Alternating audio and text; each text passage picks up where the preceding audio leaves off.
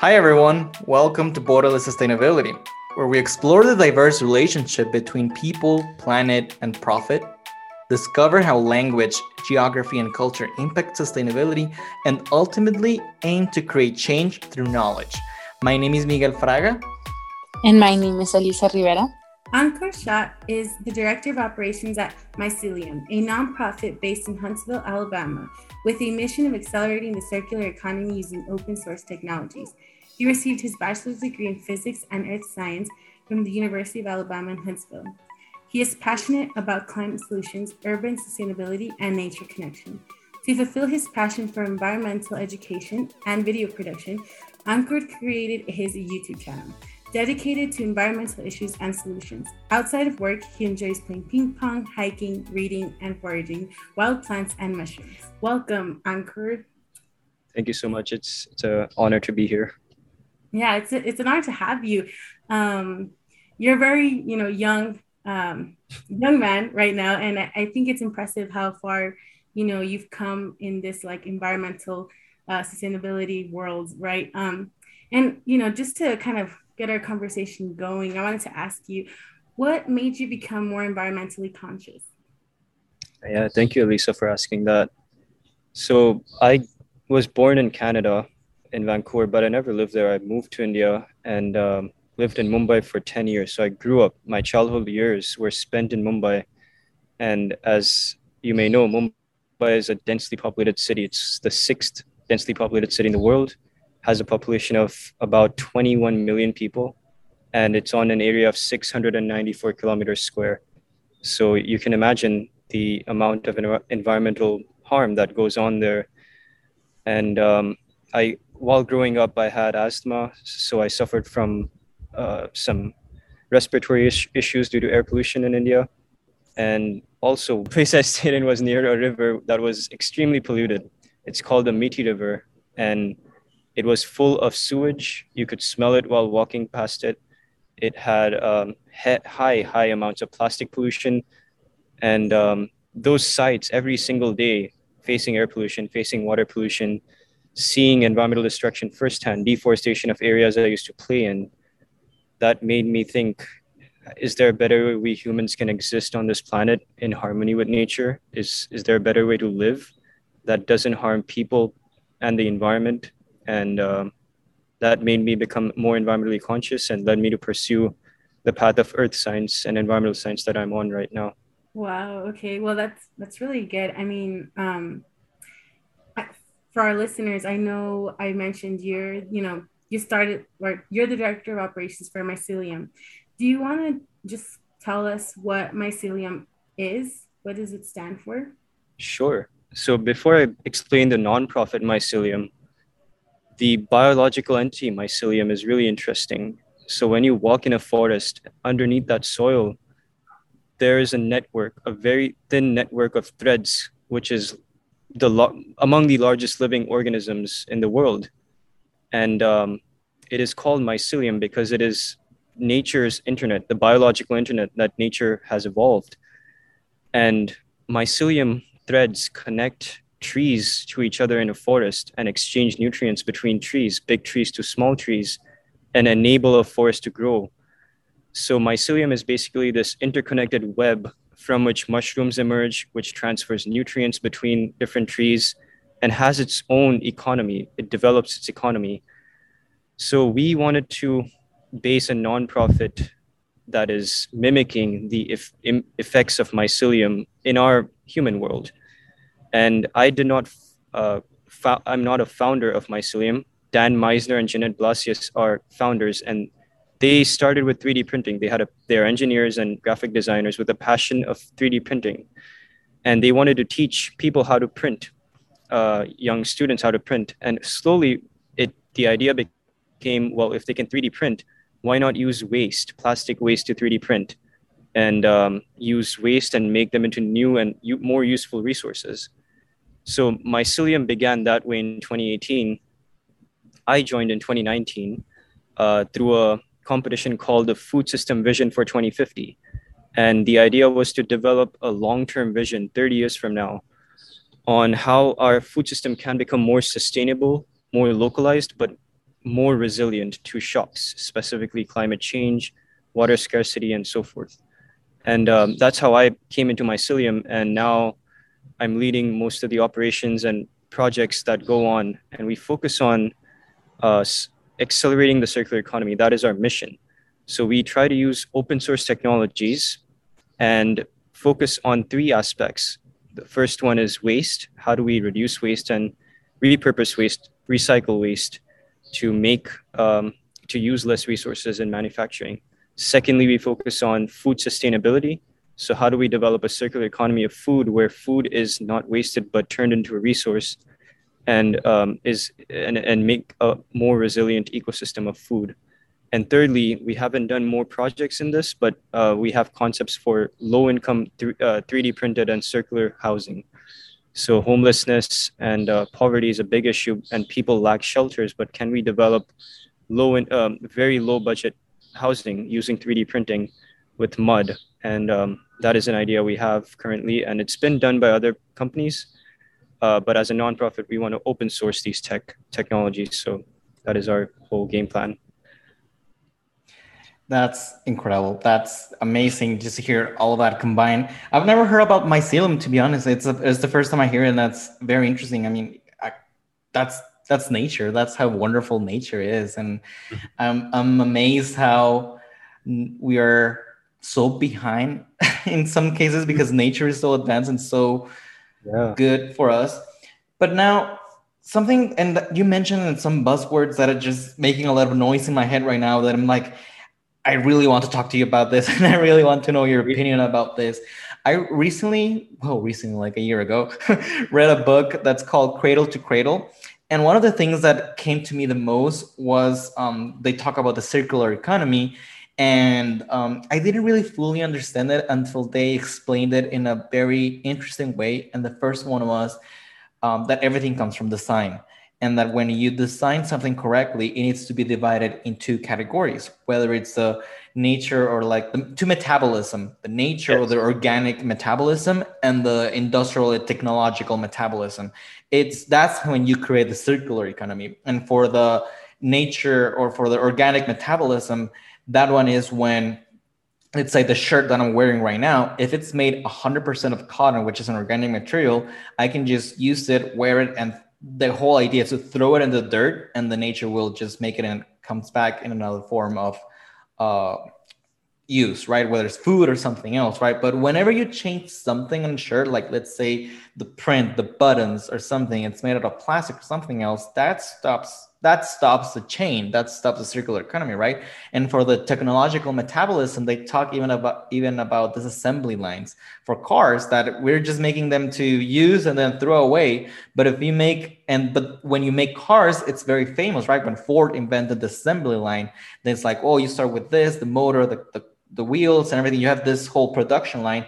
But then they were reinventing that concept making disassembly lines. Let's say when you are done with a car, bring it back, bring it back to the factory or the location. They can disassembly that car that's usually or preferably made of 100% materials that can be taken apart and melted or whatever process can be done and done again, right? So I know I'm talking a lot right now, but I want to know your opinion on how would you explain what circular economy is and how have you learned more about it and how how why is open source technologies important for circular economy? That's a great question.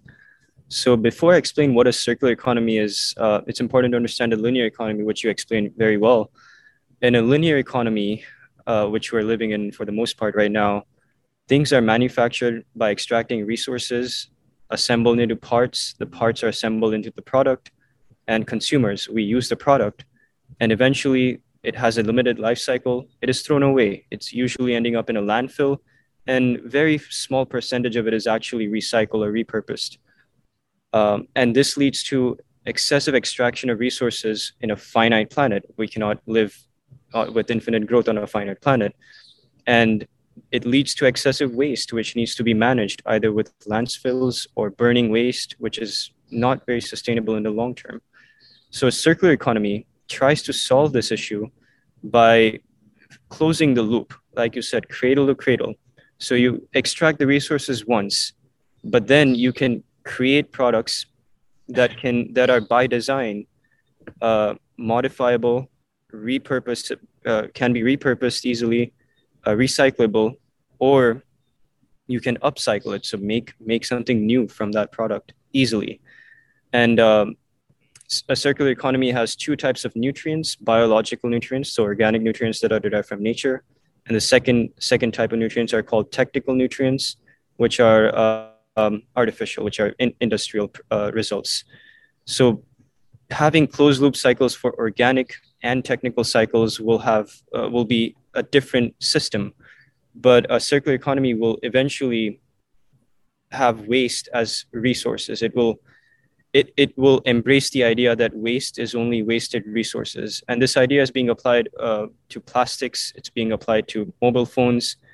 Um, and I believe European countries are leading the way right now um, because we realize it's we cannot live like this forever. Like we will run out of resources eventually, and it is not sustainable.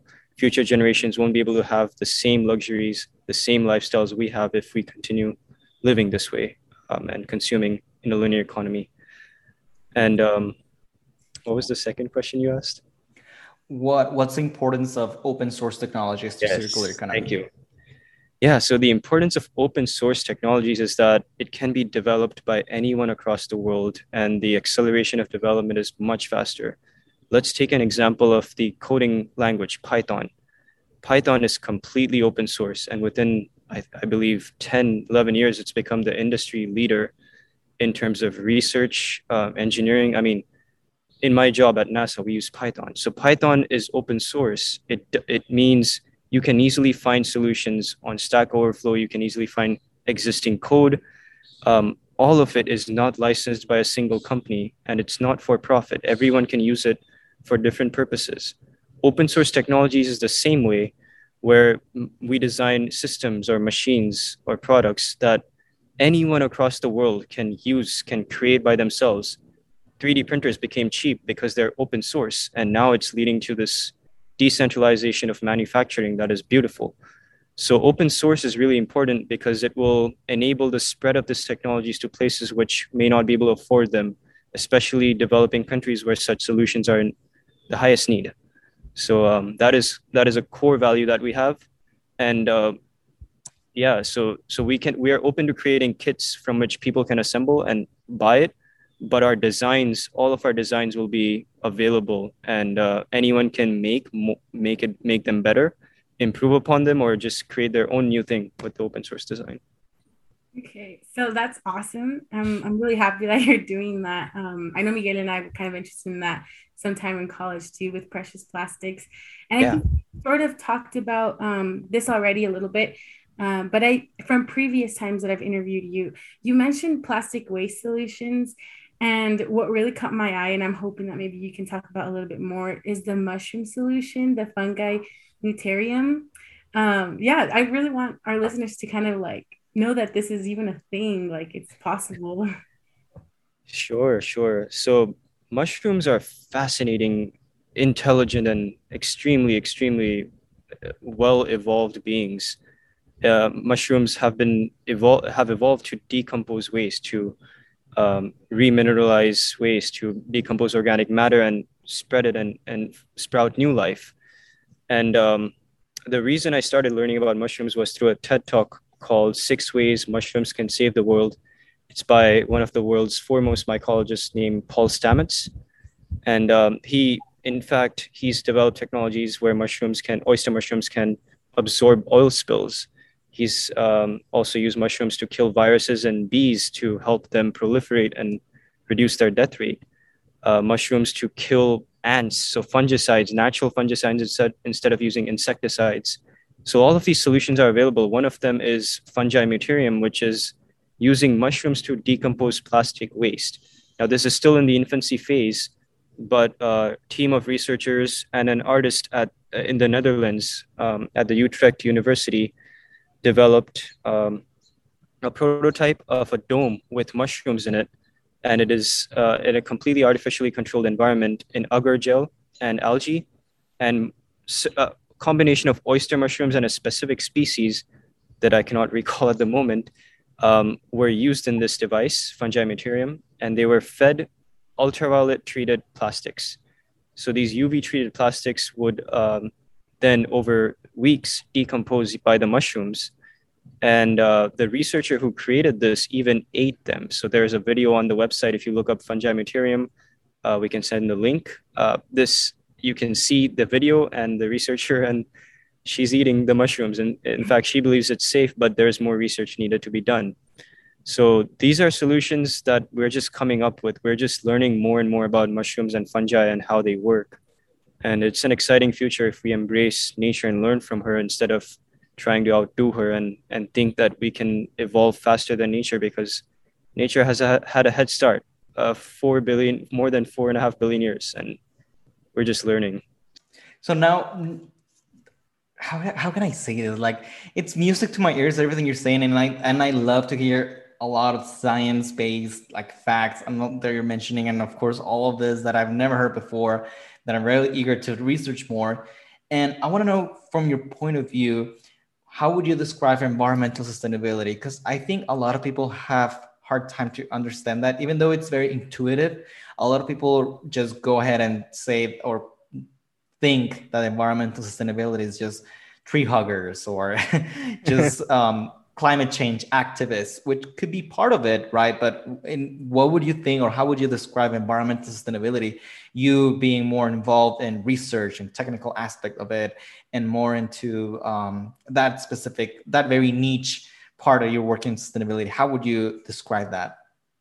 It's a great question, Miguel. Um, so sustainability formally was defined in 1992 by a UN agency, and uh, most world organizations and even companies have adopted this definition.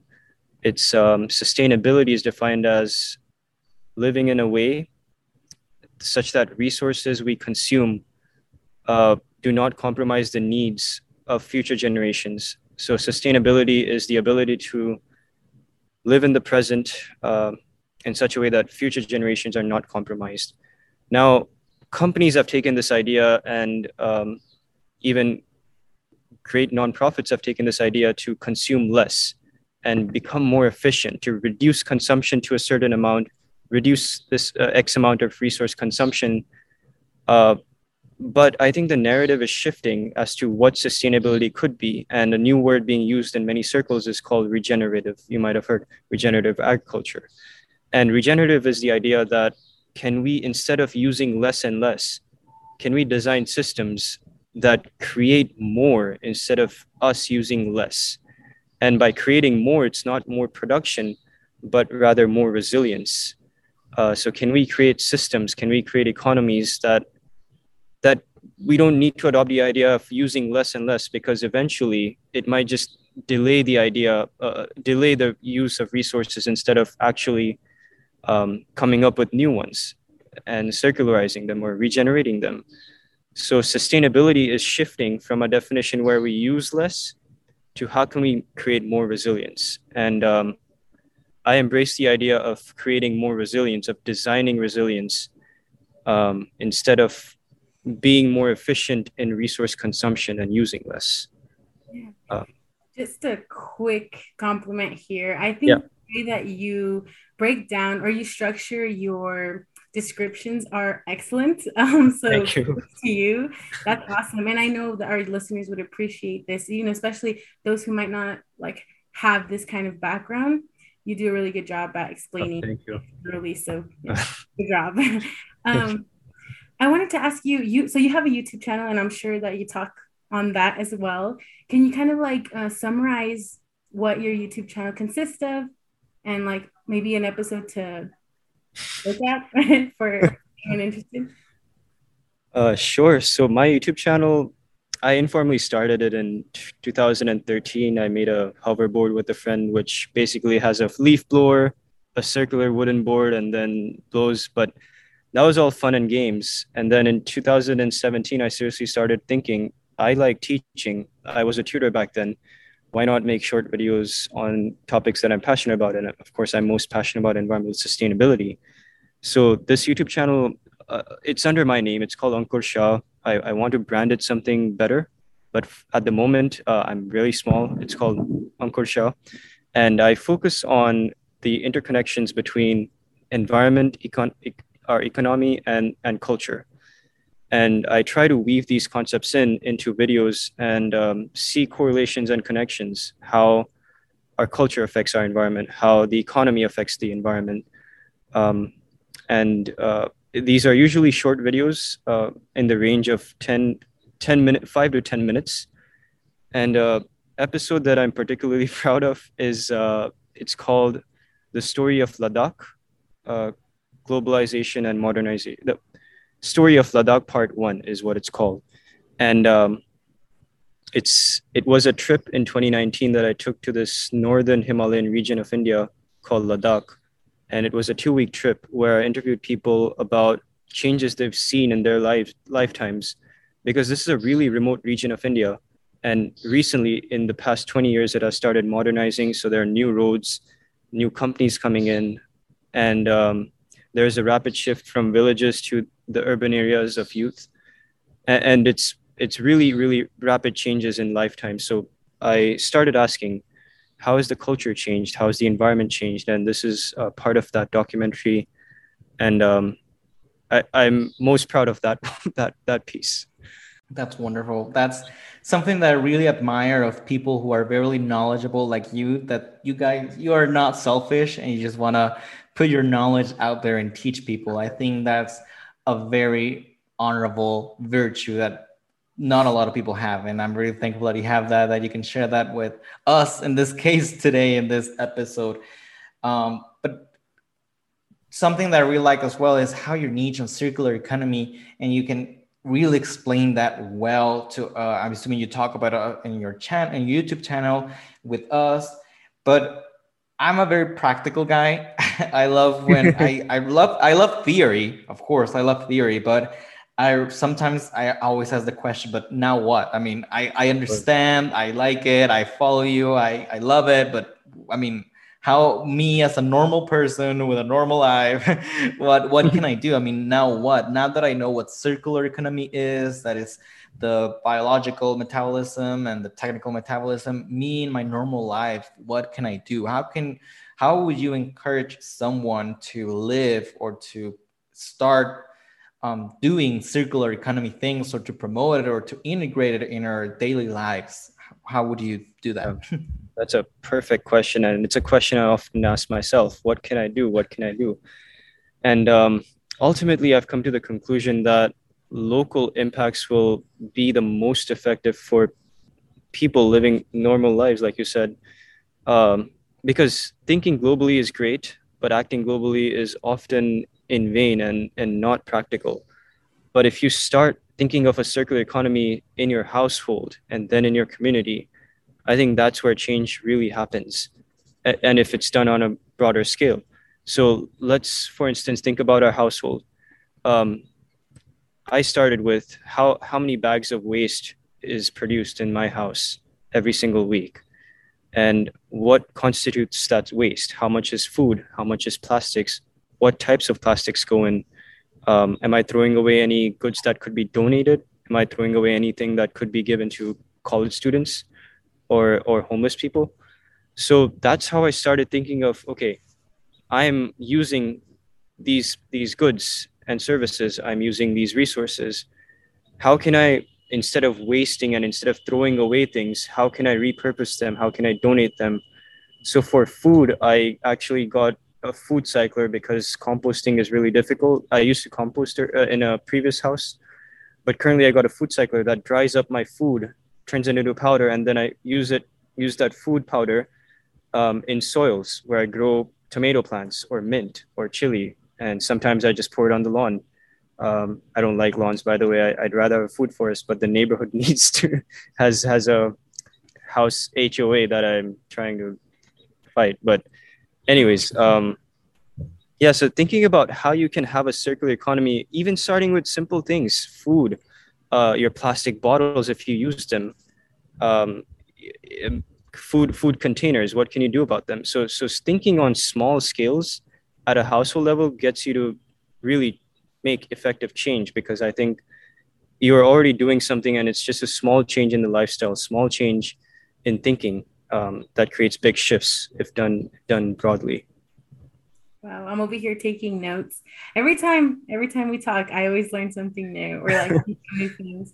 Honestly, it's so impressive.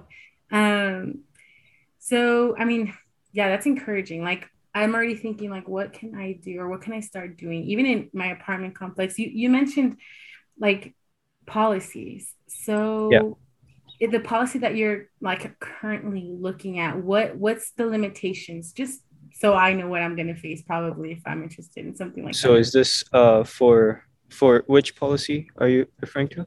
The one the one that you just mentioned about your like where you're living in? Oh yeah. Mm-hmm. Yeah, so so there there are HOAs um I believe one sec. Let me look up the full form of HOA so I can get this right. Um, the homeowners association. Home. Thank you. Thank you. I forgot.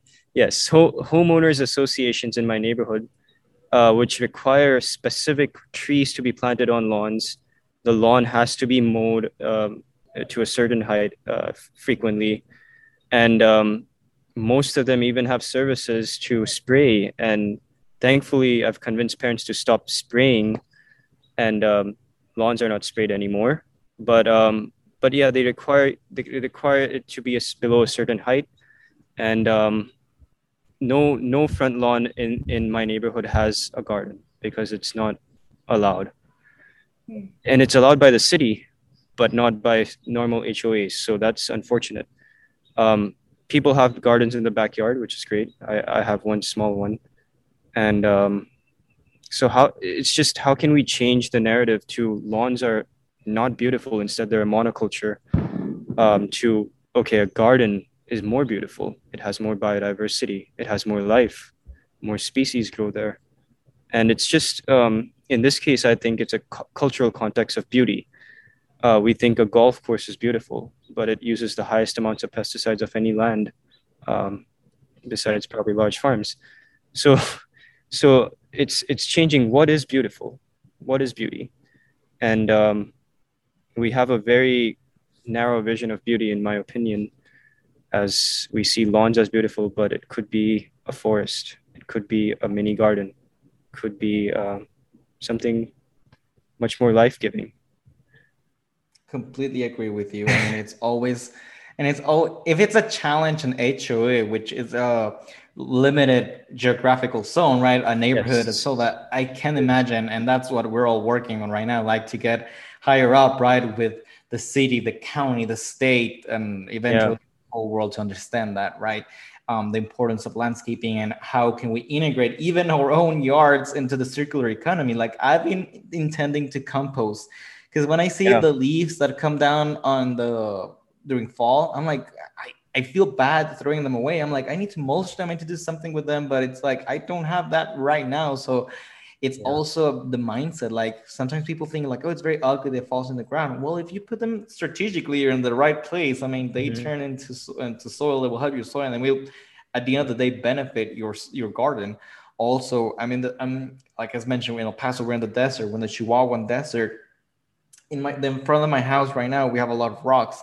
And that's not good right? Because when i have a lot of rocks it will basically just absorb the heat. And when it's um after sunset it will just return the heat. And my house will be hotter than usual. Yeah. so that's why yeah. we're i've seen a lot of uh, initiatives right now which is a million trees El Paso they're planting trees but also integrating the native landscaping or the native plants. Like here this this trend called serried xeriscaping which is integrating cacti and different types of um, native plants and tree and shrubs here that could help not only reduce the urban heat island effect on my house, but also improve the biodiversity on my neighborhood, my yard. Yeah, when I have native landscaping, of course, native la- native wildlife will come here, and we can improve the pollinators. It, it's kind of like imagine all of, like one street, everyone in front, they have at least I don't know like pollinator section of it dedicated just for the bees, the, the flies, the um, hummingbirds.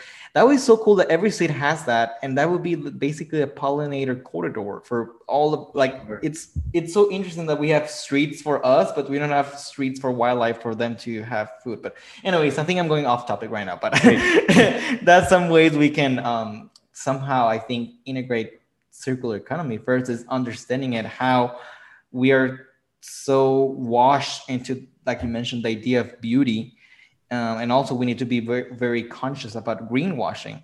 Like I hate the uh, industry, the fashion industry, that they, when they say something is 100% organic cotton, it's not always the true.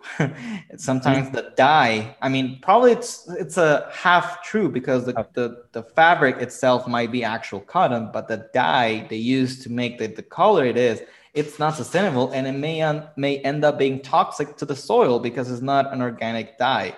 So things like that, it's to learn like to be truthful and to understand which companies are we supporting, which trends are we supporting, how can we start living that circular aspect of it. And of course, the less waste we create, the better. But as we we're uh, getting near the end of the of our episode, time flies as usual when we talk to awesome people about awesome topics.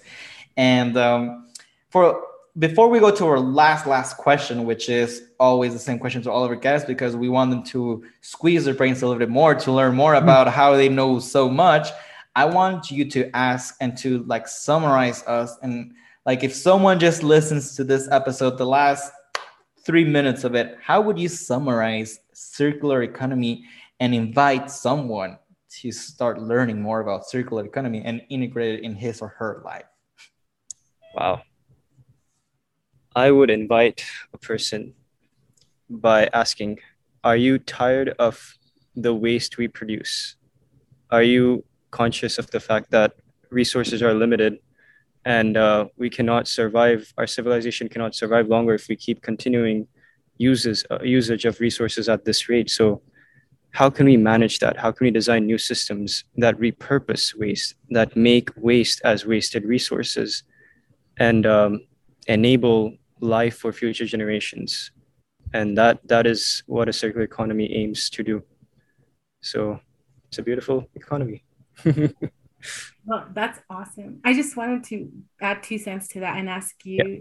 Um, you did mention in your introduction that you are working with NASA and you're working on some satellite, and I'm assuming that this is like observing Earth, like the Earth, right? Yeah, um, related exactly. to sustainability. Do you can you name the satellite research that you're working on? Just you know, for those sure. might be interested, like me. Yeah, sure.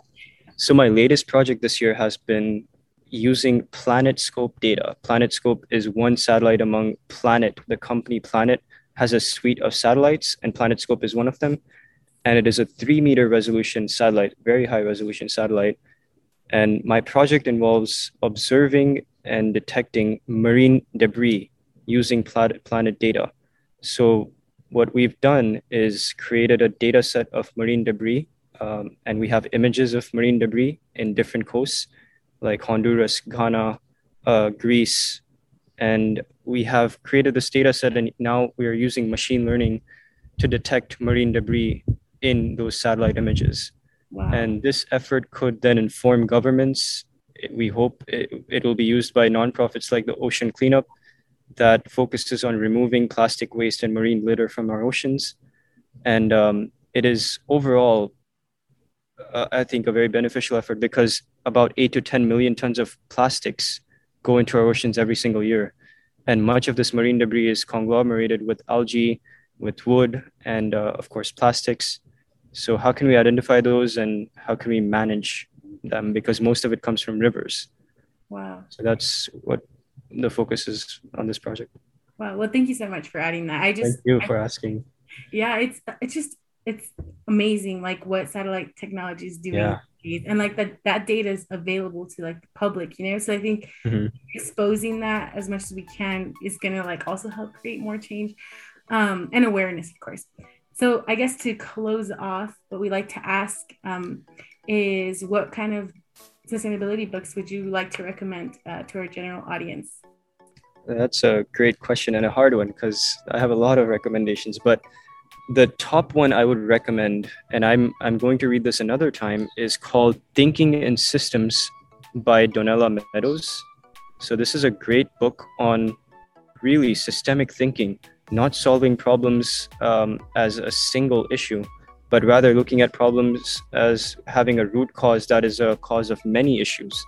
and seeing interconnections between issues and coming up with systemic solutions that uh, make systems we have made more resilient and um, less prone to issues moving forward. So, Thinking in Systems is a great book. Um, highly recommend because it's a paradigm shifting book for, for my mind, at least. Um, another book is called Affluence Without Abundance, and it's by an author named James Suzman. And he lived with uh, the San tribe in the Kalahari Desert for quite a few years. I don't know the exact number, but he wrote a book on how people living simple, minimalistic lives are extremely happy compared to uh, us modern day beings. And how is that the case? How do we live with less? How can we be happier with less? And um, it, it's a great book on on culture and environment as well. Uh, there's so many. I don't, I don't know.